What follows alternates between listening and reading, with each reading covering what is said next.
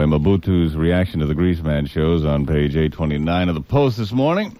And what else is that? Oh, they got this thing in here about uh, about exercise in women. If you're a lady that exercises vigorously and regularly, it could conceivably cause temporary infertility.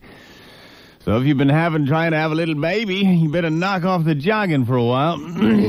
yeah, I, I, knew about that before I saw the story. Apparently, it's been uh, it was in some medical digest that there's apparently some hormonal correlation between strenuous exercise and changes in the female body that you may not be able to conceive quite as easily if you're an exercising woman. Isn't that something? Well, uh, the other night, the reason I know about it is that I had this woman come over the other night for a vigorous session of hobble-to-keep.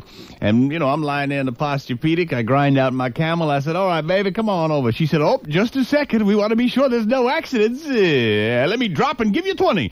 I look down there. She's on the floor doing push-ups.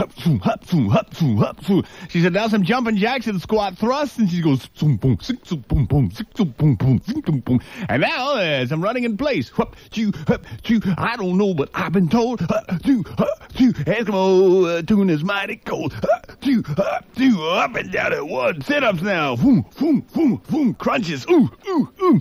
I watched her. She was about 45 minutes. She's exercising. I couldn't believe it. Then she, then she stopped and she said, Whew.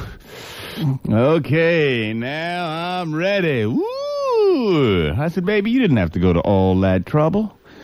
She said, well, what do you mean? I said, come here, I'll show you. Ah! Just uh, wondering if you're doing it.